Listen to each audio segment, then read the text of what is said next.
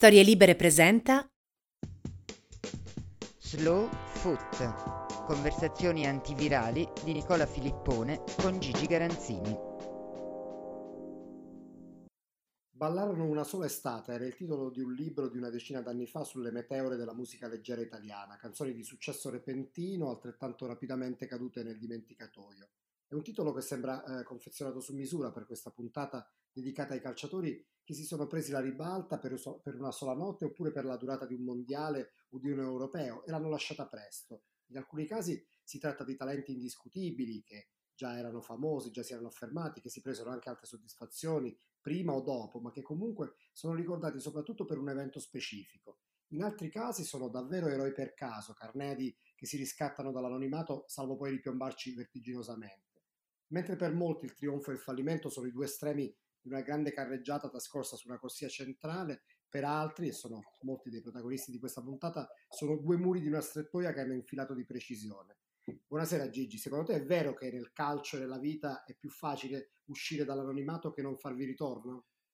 Ah certo, certo. Il, um, c'è questa vecchia regola che i, i, i vecchi per l'appunto allenatori hanno sempre hanno sempre ricordato il, ma di qualsiasi disciplina, eh, eh, il difficile è confermarsi, eh, l'esploit può riuscire a tutti, a tutti quelli che hanno le qualità, che hanno talento e che hanno magari quel giorno la circostanza giusta, quel giorno o in quel periodo. E poi, eh, e, poi, eh, e poi non basta. Insomma. Noi partiamo questa carrellata di personaggi, con questa carrellata di personaggi, di, di, di, di protagonisti eh, da un personaggio atipico rispetto a questa definizione no, del ballare una sola estate, perché Just Fontaine era già è famoso per, per, quello che fece ai mondiali del 58, ma era già conosciuto prima e affermato in Francia e, e continuò a esserlo ancora per qualche stagione prima di infortunarsi. No, Gigi, però da un, certo, da un certo punto di vista è perfetto per, in questa in questo contesto. Forse è il più nobile in assoluto di tutti, di tutti gli esempi, senza dimenticare il, il, nostro Paolo Rossi, a cui evidentemente arriveremo. È il più nobile perché, perché Fontaine nel 58 al, al, Mondiale di Svezia segna 13 gol e nessuno li segnerà mai più eh, per ora nella, nella, storia del Mondiale. E, chiss, e chissà se potrà, se potrà, riaccadere ancora. Eh, però lui era già un campione, lui era un Pierre Noir che, che, che, era arrivato a giocare, in, era stato un naturalizzato francese, essendo nato direi in Marocco, un, uh, un, il, il, classico ricordava senza, senza quella potenza, ma con un'agilità almeno pari, ricordava un pochino Puskas. Nella... Quindi baricentro basso anche lui. Esattamente, la facilità di calcio e la precisione da, da, da tutte le distanze eh, da tutte le istanze che usavano allora, perché allora da, da, da, molto fuori, come capita nel calcio più moderno, si, si calciava meno, però una, una precisione chirurgica, un, un, grande giocatore che già aveva sfiorato la Coppa dei Campioni eh, delle prime edizioni con il Reims, che aveva vinto campionati con Reims, che era stato capocannoniere in Francia, che tuttora ha una media gol impressionante tra, tra campionato, tra campionato quel poco di coppe che, che si giocavano allora e soprattutto nazionale. E... Sì, e siccome io ho studiato no? in queste ore, e 30 gol in 21 partite con la Francia, 122 pa- gol in 131 partite con Reims e poi capocannoniere della Coppa dei Campioni del 59 oltre al famoso successo ai mondiali. Insomma, hai capito che non stiamo parlando di una meteora, no? In questo caso stiamo parlando di un, di un grande campione ai confini del, del fuoriclasse che poi il primo gennaio del 60 direi, perché visto che mi sfidi su, sulle, sui numeri e sulle date, credo di ricordarlo, che poi ho un debole per tutto quello che è, è francofono, eh, il primo gennaio del 60, giocando appunto nel Reims, gli rom- si rompe, o meglio, gli rompono, gli rompono tibia e perone. E allora quella era una sentenza, perché le tecniche chirurgiche di allora non, non consentivano grandi margini di, di, recupero. Sbagliarono probabilmente l'intervento, era già una ricaduta rispetto a una frattura meno grave che aveva avuto e non riuscì più, non riuscì più ad essere lui. Ma sai, a distanza di non molti anni, una decina d'anni dopo, la seconda frattura di riva fu fatale anche a lui. Eh? Mm. E quindi, ed era solo il pero, non era la tibia, però eh, solo si fa, si fa per dire evidentemente. Oggi, Beh, oggi... Eh, oggi, è un'altra storia, oggi è un'altra storia chirurgica, ortopedica e quindi, e, e, e quindi è chiaro che cambia il discorso. Molte carriere avrebbero diciamo, avuto un'altra evoluzione, ma sai che eh, in un'intervista che ha rilasciato non molti anni fa Fontaine da, da Tolosa, dove vive, all'Equipe, eh, lui dice a un certo punto che avrebbe volentieri scambiato il suo record ai mondiali del 58 dei, dei 13 gol in 6 partite pur di giocare qualche anno in più. Eh, Secondo me ti rende l'idea no, di quanto possa essere brutta una... Sì, ma d- drammatica addirittura, cioè quando, quando davvero quella era la classica carriera troncata, ma che carriera, ma che, che attaccante che era Justo, come lo chiamavano, lo chiamavano i francesi. E, e che vuoi... Tu hai conosciuto, no? Io l'ho conosciuto e poi magari una volta o l'altra ti racconterò in che, in che circostanze, perché se, ne, se, no adesso andiamo troppo fuori tema, la faccio troppo E eh no, perché poi gli aneddoti vengono fuori, vengono fuori come le noccioline. Mhmm, stavolta te ne, racconto, te ne racconto un'altra che così, visto che in queste cose è soggetto in cui si, si esercita e si titilla la, la memoria, eh, no, no, non posso certamente competere con il mio amico Mura, eh, che in una per una puntata del genere ci, ci terrebbe qua fino, fino a per 12 ore circa, ma senza sforzo apparente. Eh, un giorno, uno dei primi tour di Mura, eh, si facevano allora le partitelle tra i, le partitelle di calcio tra i sweeper e i ciclisti nel giorno di riposo, perché era tutto un altro film, no? E, e, e, un giorno lui, eh, sì, gio- giocavano anche due o tre corridori evidentemente di basso rango, ma soprattutto giocavano c'era questa rappresentativa dei giornalisti e, e dall'altra parte c'erano dei suiveur un po' speciali, tra i quali Fontaine. E a Mura dicono di marcare, di marcare quello lì. Gianni non è che fosse un grande, un grande interprete, ma insomma, eh, intanto era giovane, poi comunque il pallone gli piaceva, eccetera. E gli, gli dicono di marcare quello, lui lo guarda e vede che cammina zoppo, perché Fontaine zoppo è rimasto da, da, quella, da quell'incidente purtroppo. E quindi dice, vabbè, allora che, che io se, tra sé dice vabbè che sia scarso e va bene, però che mi dia a marcare uno zoppo mi sembra un po' eccessivo. Era Fontaine che credo abbia smesso, abbia smesso di far gol da zoppo a un certo punto che si era stufato, insomma, tanto era di una categoria superiore. Eh, eh, per dire. nel solco di Just Fontaine, un esempio che lo, che lo, ricorda è quello di Paolo Rossi e del suo esploit ai mondiali dell'82, anche, anche Paolo Rossi era già affermato e, e la sua carriera n- non finì con quel mondiale, però insomma furono vette che, no, che, non toccò più.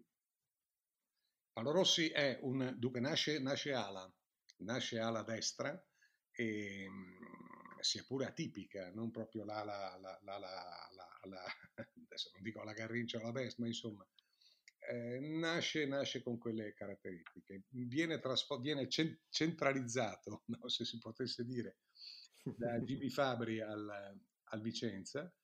Fabri è quello che lo lancia davvero nel, nel, nel firmamento, anche se le qualità di Rossi erano già, erano già notissime e, e, e tutti lo, lo, lo, lo, braccavano, ma è, è Fabri che gli dà questa, questa svolta va, eh, dunque mi pare sia stato, mi pare fosse stato capocannoniere nel campionato del 78, 77, 78 che portava all'Argentina, comunque aveva segnato col Vicenza secondo quell'anno in campionato e poi mai più nella sua storia, grazie ai, ai gol di Pablito.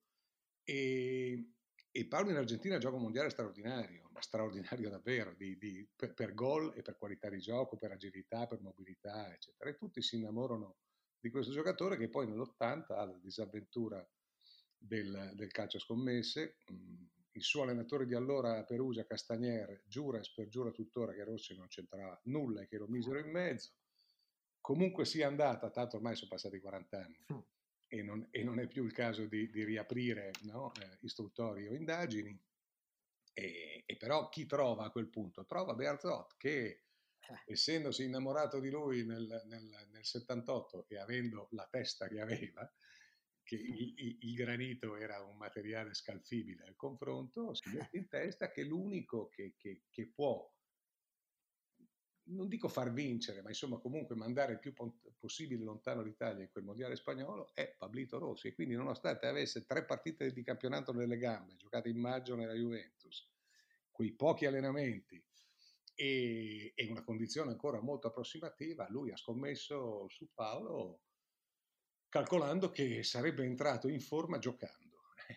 Infatti gli hanno dato, gli hanno dato ragione. Quindi da una parte la testardaggine di un, di un allenatore e, e dall'altra le, le, enormi qualità di questo, che i, i gol segnati poi in quei sei gol che diedero il Mondiale all'Italia furono la prova provata de, delle, delle, sue qualità, del suo riflesso eh, straordinario nel momento, nel momento, chiave, nel momento clou. Poi eh, senza vivere il dramma di, di, di, Fontaine, questo assolutamente no, però Paolo nel frattempo a sua volta di, di menischi ne aveva pochi, eh? anzi ne è rimasto uno su quattro se non sbaglio. E quindi un po' alla volta le, le ginocchia hanno cominciato a cedere e lo hanno portato a una fine di carriera molto precoce. Sì, nell'87 a Verona, poi lo stesso anno in cui chiuse, chiuse la carriera anche, anche, Platini, prima era passato, sì. dopo la Juve era passato dal Milan e forse quegli ultimi anni erano stati mh, più, più, difficili. Alla Juventus aveva continuato a fare eh, comunque a segnare anche nei, nei, primi anni dopo. Sì, lui dopo ha avuto ancora il mondiale ha avuto due anni, due anni buoni, un terzo ancora accettab- accettabile, accettabile per il suo livello di capocannoniere mondiale a Torino e poi invece le, le, le avventure milanesi e poi, e poi, veronesi furono proprio il classico fine carriera, ma insomma arrivò a, a poco più di 30 anni e con quelle qualità che aveva insomma, oggi, oggi e, e, soprattutto con i suoi menischi avrebbe giocato molto di più, molto più a lungo. Eh, a proposito dei sei gol di, di, di Rossi, chiamano, chiamano, in causa altri sei gol che sono quelli che, che, fece Schillaci nel 90. La storia qui è un po' diversa perché lui, non dico che venisse dal nulla, Schillaci era già la Juventus, però non aveva sicuramente c'erano meno presupposti perché potesse, perché potesse fare l'esploit che fece, no? Non aveva certamente la classe, la classe di Rossi, su questo, su questo, non si discute, però, però era un, un, grande attaccante, comunque anche Schillaci, eh, perché, perché se lo rivedi oggi, e a me è capitato in tempi appunto di coronavirus, negli ultimi giorni di rivedere due o tre partite del mondiale del mondiale 90, Schillaci è un, è un grande attaccante e non, io credo che intanto non diventi capocannoniere di un, di un mondiale per caso. Il, certo, il caso ti può aiutare, ma tu devi, devi, avere grandi qualità perché comunque giochi, giochi contro, contro, il meglio del mondo in quella rassegna e se magari anche hai un calendario facile avrai due o tre partite abbordabili e poi ti scontri con, con i numeri uno.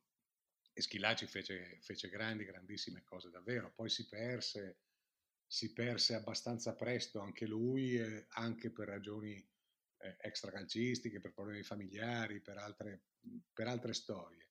Eh, e, e, quindi anche Schillaci è diventato una meteora, però insomma stiamo parlando fino adesso di meteora. Il primo era un, praticamente un fuoriclasse, eh, Fontaine, il secondo Rossi quasi, molto vicino, Schillaci non lo era, ma era comunque un, un grande giocatore.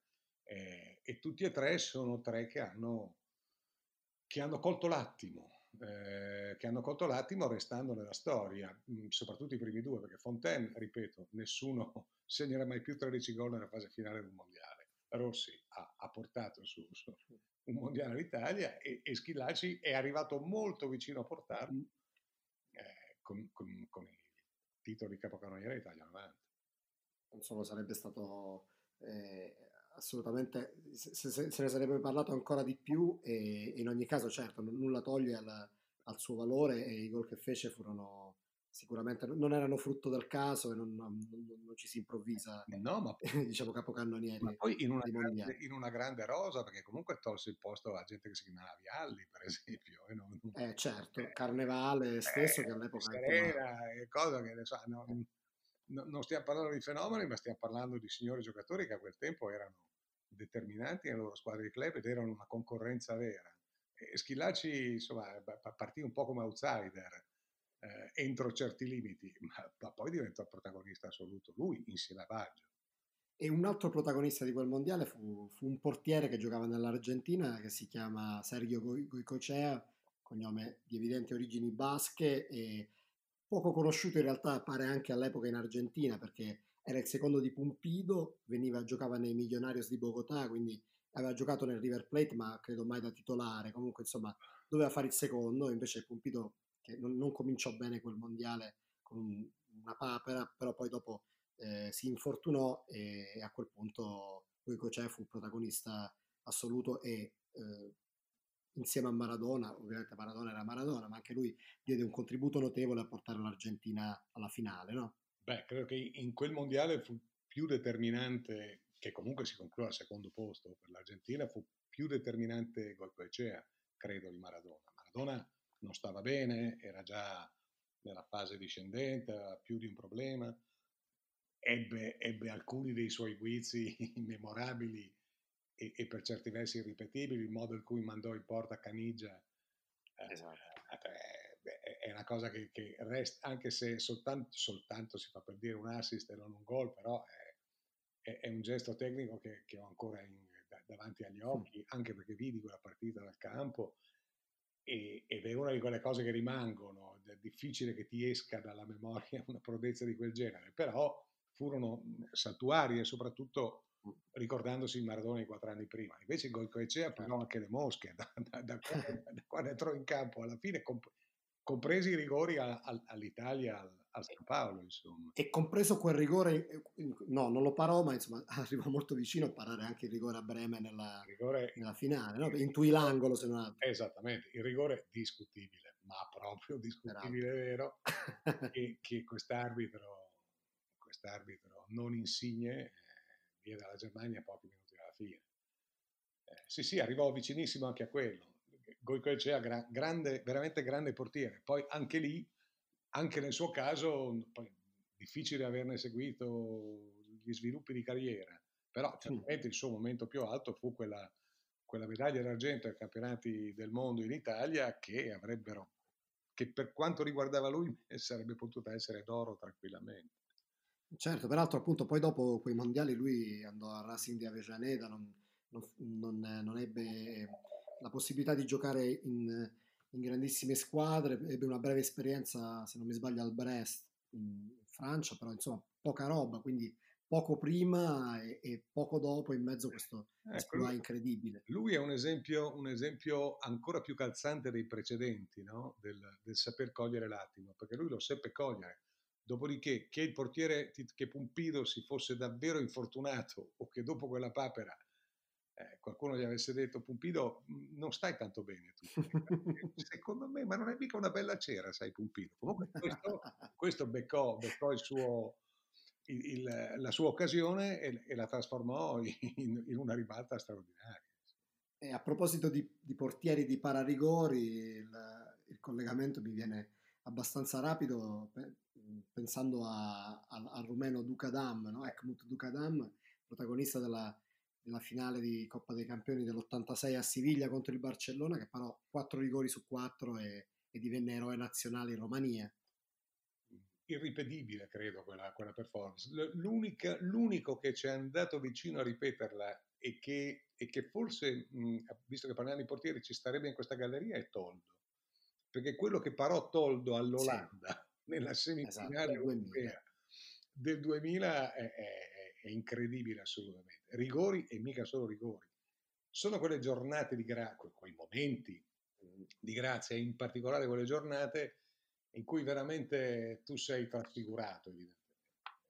Forse, non lo so, azze- hai, hai qualità, e su questo non c'è dubbio, azzecchi la prima parata, poi magari fai un miracolo, e poi ti esalti e, e quella sera Ducadan sembrava, sembrava una piovra, eh, perché andava, arrivava negli angoli, toglieva le ragnatele lui dal, dai, dagli incroci dei pali. Eh, e veramente quella fu una partita in cui la Steaua vinse quella Coppa dei Campioni, meritandola poi fino a un certo punto, menando come Fabri eh, in, ogni, in ogni zona del campo, ma non sarebbe servito a nulla non sarebbe bastato se non ci fossero state le prodezze assolute di questo, di questo portiere.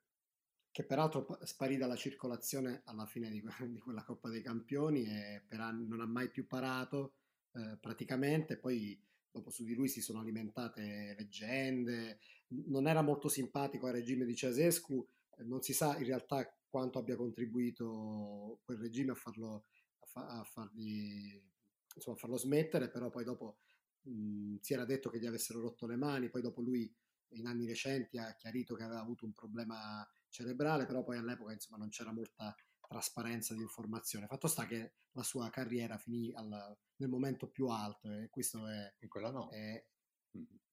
e, questo è curioso ed è una ed è, quindi si, il suo esempio si, è, è, perfetto rispetto a, no, alla, alla, al tipo di parabola che suggerivamo all'inizio quando la serata di... la, il periodo magico o la serata magica? Quella di Duca Dan fu la, fu la serata proprio perché, perché quella sera era, divenne insuperabile. Minuto, minuto dopo minuto si capiva che il Barcellona nettamente più forte della Steaua quella partita lì avrebbe fatto molto ma molta fatica a vincerla per via di quel portiere. E infatti alla fine ebbe ragione il portiere e ci furono invece mh, storie di, ci sono state storie di, di, di, squadre che sono state, che hanno avuto una, una settimana o forse un mese in cui sembravano insuperabili. Ad esempio la straordinaria Danimarca del, del, del 1992, un altro caso veramente ripescare, clamoroso. Ripescare, ripescare perché, perché la, eh, la Jugoslavia sì, non, non poté partecipare. Per ragioni, richiam- per ragioni di belli che non, non, poté partecipare, questi erano già tutti in vacanza, li richiamarono chi dal mare, chi da,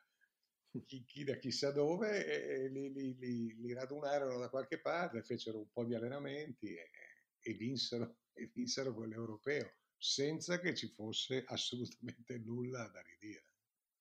E il capocannoniere di quella Danimarca nel 92 contro il reti fu Eric Larsen, che era mh, centrocampista del, del, Pisa, di Anconetani, che, che, di fatto poi dopo, dopo il, il, l'Europeo tornò al Pisa per, per, metà stagione, poi andò all'Aston Villa e poi eh, si perse, anche in questo caso appunto fu, quella fu una parentesi dall'anonimato straordinaria. Momento magico, che chissà, chissà come nascono queste cose. Magari questi si sono ritrovati, si sono guardati in faccia e hanno detto ma stavamo così bene al mare, però visto che c'è una rotto quello che ci hanno rotto e, e, ci ha fatto venire qua, boh, vediamo cosa riusciamo a fare, insomma.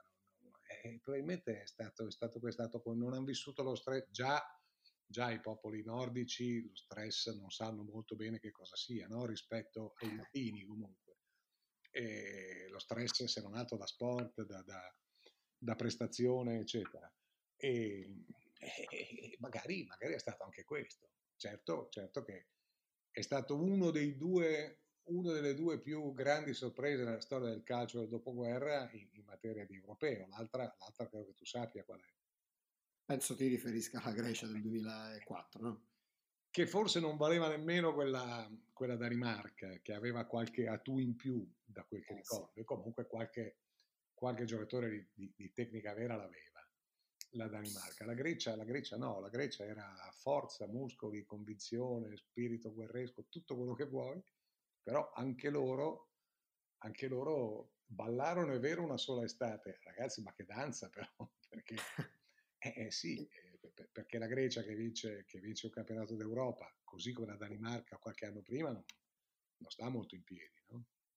Esatto, eh, anche quel, ovviamente in, in, quel caso non c'era nessun sospetto che, che, potesse, che potesse accadere, una squadra il cui capitano era Zagorakis, che poi giocò anche per una stagione nel Bologna che aveva mh, giocatori che magari fatic- o giocavano in Grecia oppure all'estero non è detto che fossero titolari, no? Quindi, eh, eh, eh, e invece il Portogallo che arrivò in quella finale era il Portogallo di Figo, di Rui Costa. Di, quindi, eh, quindi, comunque tut, tutta un'altra storia, insomma, no? Sì, c'era un divario enorme. Eh, Buttarono fuori la Francia, insomma. Sì, sì, sì, certo. Poi un'impresa... L'europeo ha sempre avuto forse non negli ultimissimi anni, ma insomma in molte edizioni l'europeo la, la sorpresa la contemplava, no? perché eh, c'è sempre stato, sono sempre stati verdetti non più discutibili, eh, non sto assolutamente dicendo questo, ma sono verdetti più a sorpresa.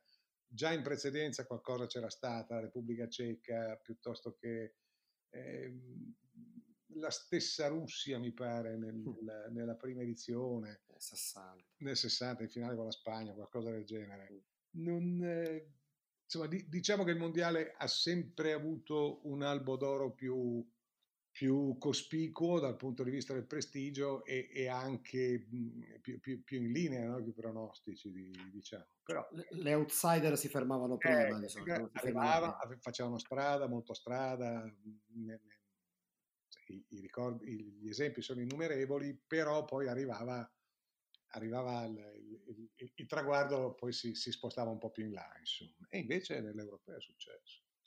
Questa, questa carrellata potrebbe continuare per ore, perché poi ci sarebbe anche da parlare dei personaggi, eh, dei, dei, derby, no? Oggi, eh, prima abbiamo fatto due chiacchiere, no? Gigi parlavamo di, eh, di, di Inter Milan, tu, tu, ricordavi Minaudo, Comandini, e ricordavi anche alcuni protagonisti del, del derby di Torino, An- anche, anche, i derby no? hanno una storia di, di, di personaggi che arrivano dal, spuntano dal nulla e poi che vengono ricordati per un episodio specifico e poi non... Sì, per, però è già, è già, un'altra cosa. Certo, poi quando pensi che un derby, un derby con, con, delle grandi firme lo decide Minaudo, un derby con delle firme ancora de, dell'Inter, un, un, derby con firme ancora più illustri lo decide Comandini con, con due gol e quel giorno lì il Milan ne segna sei eh, ad ogni buon conto e di Comandini credo che ci siano tracce in quella partita e in poco altro con, con tutto il rispetto no? per, per una carriera. Però il derby è diverso, è una cosa che sfugge, è una, è una giornata, è la, la, giornata di vena o di pazzia o, o di cosa. Un, quello che abbiamo detto prima sono, sono, campionati del mondo, campionati d'Europa, in cui non bastava la partita. E lo stesso Goicoechea con, con l'Argentina in Italia parò tutto per tutto il mondiale, insomma, non, non soltanto i recuperi di Napoli e, altre. E poi e poi lì si entra nei libri di, di storia del calcio, no? invece i derby rimangono comunque, hanno comunque una dimensione locale o esatto, nazionale. Esatto, esatto. Dispiace sempre tornare all'attualità, però visto che insomma, non, non, possiamo farne a meno, ho sentito poco fa, ho letto poco fa Spadafora, il ministro Spadafora, che dice che della riapertura del campionato per ora non se ne parla. Tu che, che sensazione hai, considerando che le prossime ore dovrebbero essere decisive per capire che cosa succede? Ma sai che le prossime ore siano decisive, il, il, grosso modo, da un mesetto, no? Esatto, questo è anche vero. Spadafora già una settimana fa sembrava aver messo la, la pietra tombale sul, sul, prosieguo del campionato. Poi in realtà c'è stata quella piccolissima marcia indietro. Secondo me stanno, stanno giocando tutti un po' col il gioco del cerino acceso. Se lo stanno passando, nessuno, e, e l'abilità deve essere che eh, nessuno si deve scottare in maniera definitiva, cioè il cerino bisogna passarlo un attimo prima di, di rischiare la, la, la, scottatura. Fino adesso sono stati abilissimi, no? un po' tutti, una volta i presidenti, poi la federazione, poi la Lega, poi le, le, le pay tv, eh, a turno, no? eh, le società ovviamente. Io credo però che fino adesso si sia sentita abbastanza poco la voce dei giocatori. E tra tutte le componenti che ho detto prima, e i giocatori, quelli che poi rischiano o rischierebbero, secondo me rischierebbero perché non credo che il campionato ricomincerà, ma rischierebbero di infettarsi sono i giocatori. Poi per carità può capitare sempre il, il contagio nell'entourage, ma insomma in uno sport di contatto un po' diverso. Io continuo a pensare da una parte al gioco del cerino e, mm.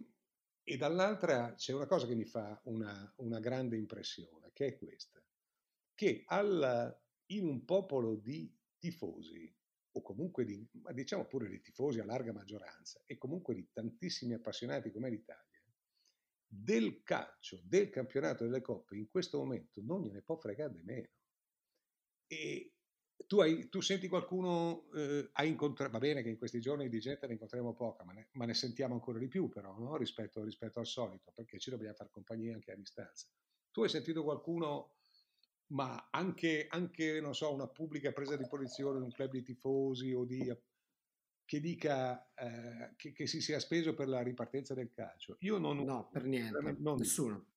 Poi che ti dia la prova del 9, hanno, sai che non hanno ancora commissionato, dunque si vive di sondaggi in questo paese, no? non solo nel nostro, ma in questa epoca si vive di sondaggi, da noi mi pare in particolare. Hai visto un sondaggio tu solo, pubblico e ufficiale, sulla volete che il campionato riparta o non riparta? Non lo fanno perché no, non sarebbe, non... sarebbe scontato. Sarebbe certo. assolutamente scontato. Non gliene frega niente a nessuno in questo momento per la buona ragione che il paese ha altre priorità e, e, e tutti noi dobbiamo pensare al, al, alla salute innanzitutto, al posto di lavoro, a riaprire, a ripartire, a ritrovare gli affetti, a ritrovare... E se poi ritroveremo il calcio, lo ritroveremo a tempo e ora e saremo ben lieti di ritrovarlo. Ma in questo momento sarebbe una cosa pericolosa e, e direi posticcia proprio rispetto, rispetto certo. alla domanda del pubblico. Mi pare di capire. Eh? Anche perché i protocolli che stanno studiando per far riprendere i campionati delineano appunto scenari posticci perché non, c'è, non c'è, niente di, di autentico nelle, in, in, queste, Scusami, in queste fitte regole. Parliamo di, parliamo di tennis, nel golf uguale, cioè gli sport individuali. Allora, nel tennis si stanno domandando, al di là delle mille perplessità che hanno sui viaggi, sui numeri di viaggi, sulla sicurezza del, appunto di viaggiare, di arrivare in un posto, di fermarsi, il, il sanificare gli spogliatoi, eccetera. Questo, fa par- questo va- vale per tutti. Ma nel tennis si stanno interrogando se non sarebbe il caso, il giorno che ripartissero, di assegna- assegnare eh, delle palline segnate a, a, a uno dei due giocatori in maniera che quando uno deve impugnare la pallina per servire, eh, usi la sua e non usi quella che ha toccato l'altro. Eh, allora, o, o, i tennisti e, e, i golfisti sono paranoici, oppure quelli del calcio sono completamente pazzi. Perché lì non solo tocchi lo stesso pallone, ma tocchi anche le spalle, le facce, le gambe, eh, il torso, qualsiasi parte del corpo altrui, in continuazione certo, non, non, non si può, non, gli sport di squadra, gli sport di contatto, sono, se già ci sono problemi per gli altri sport, figuriamo. Cioè, infatti, no, una, sono, no, è, un, è, un, dibattito lunare per certi è, versi. È, esattamente, lunare. Cioè, a me sembra di, da, da, io continuo a sentire e a leggere cose assolutamente lunari. Poi, poi un giorno questa epidemia, se Dio vuole, frenerà, si calmerà, passerà pure e allora torneranno anche, e, e, ne avremo una voglia che non ti dico, gli sport di contatto. Ma oggi, con, con i parametri che abbiamo saputo, con i parametri che ci, hanno, che ci hanno prescritto e che abbiamo imparato, con i quali abbiamo imparato a convivere, oggi non, non si può lontanamente pensare di giocare a pallone. Completamente d'accordo. Gigi, prima di chiudere io volevo chiederti una cosa sul, sulla giornata di domani 4 maggio e, mm. e sull'anniversario di, di, di Superga, che insomma si, avviene anche questo in, in, in circostanze surreali. Ecco, come, come pensi che, che sarà questa, quest, questa, commemorazione a distanza senza poter Ma sai, da, da un, andare? Da un certo punto di vista sarà ancora più suggestiva, secondo me. Intanto lo è sempre di più ad ogni anno che passa, perché domani fanno 71. Ora, in un, in un mondo che divora tutto alla velocità della luce, il fatto che 71 anni dopo ci sia ancora questa, questa urgenza, questo bisogno di, del, del, rito, della commemorazione di Superga, è, è, una, è una, bellissima cosa. Significa che, che, un paese che sembra che di memoria ne abbia poca, in realtà, in realtà ce l'ha ancora e, e, e ha tuttora il gusto di, e il piacere di coltivarla, da una parte. Dall'altra eh, avrà ancora più fascino, ripeto, perché le commemorazioni, poi come tutte le commemorazioni, hanno comunque un che di... sono, sono sacrosante, sono bellissime, ma hanno sempre un che di, non dico dovuto, non dico meccanico, ma insomma sono, sono appuntamenti imprescindibili. Invece il fatto che domani eh, questa commemorazione ci sia eh, nonostante, nonostante la, la, vita che stiamo facendo, beh, significa che veramente allora è un appuntamento irrinunciabile.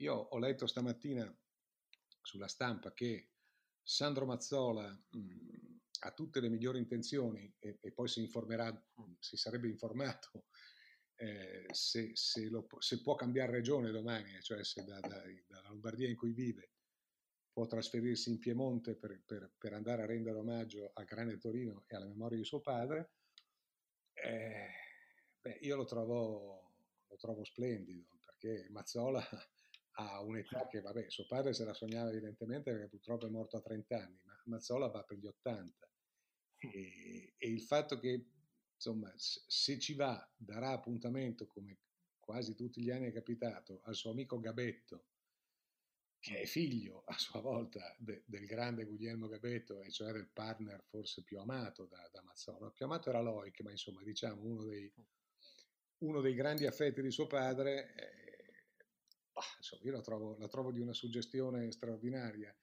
e visto il momento che stiamo, che stiamo vivendo, forse ha ancora più valore rispetto agli anni in cui eh, si, si, si, deve salire, si, si vuole, ma si deve anche salire a Superga per una commemorazione che non può non esserci. Assolutamente d'accordo, peraltro quell'intervista è molto, molto suggestiva. E, e legando, legando, questi, legando, questi, due ultimi argomenti, non, eh, non, è che vogliamo vivere dei ricordi, eh, non è che vogliamo vivere dei ricordi del grande Torino e, e, e non rinnovarli con, con, il calcio di oggi, ma il calcio di oggi purtroppo non ha, mi sembra che non abbia che non abbia senso da un punto di vista sanitario, che sia inammissibile proprio dal punto di vista sanitario. E soprattutto mi sembra che abbia perso interesse per il pubblico, che non si sta chiedendo come era due mesi fa, ai primi tempi dell'epidemia, le prime notizie drammatiche, ma magari dateci le partite in chiaro, eh, eh, aiutateci a, a, passare, a passare il tempo chiusi in casa almeno giocando a pallone, eccetera. No, adesso dopo due mesi c'è una consapevolezza diversa e quindi il calcio è una cosa che non, non è compatibile con questo tempo. Speriamo che questo tempo finisca appena possibile. Lo speriamo vivamente tutti quanti. Gigi, io ti ringrazio davvero e ti do appuntamento fra qualche giorno. Come dici sempre tu, non facciamo, non facciamo passarne troppi. Non troppi, bene.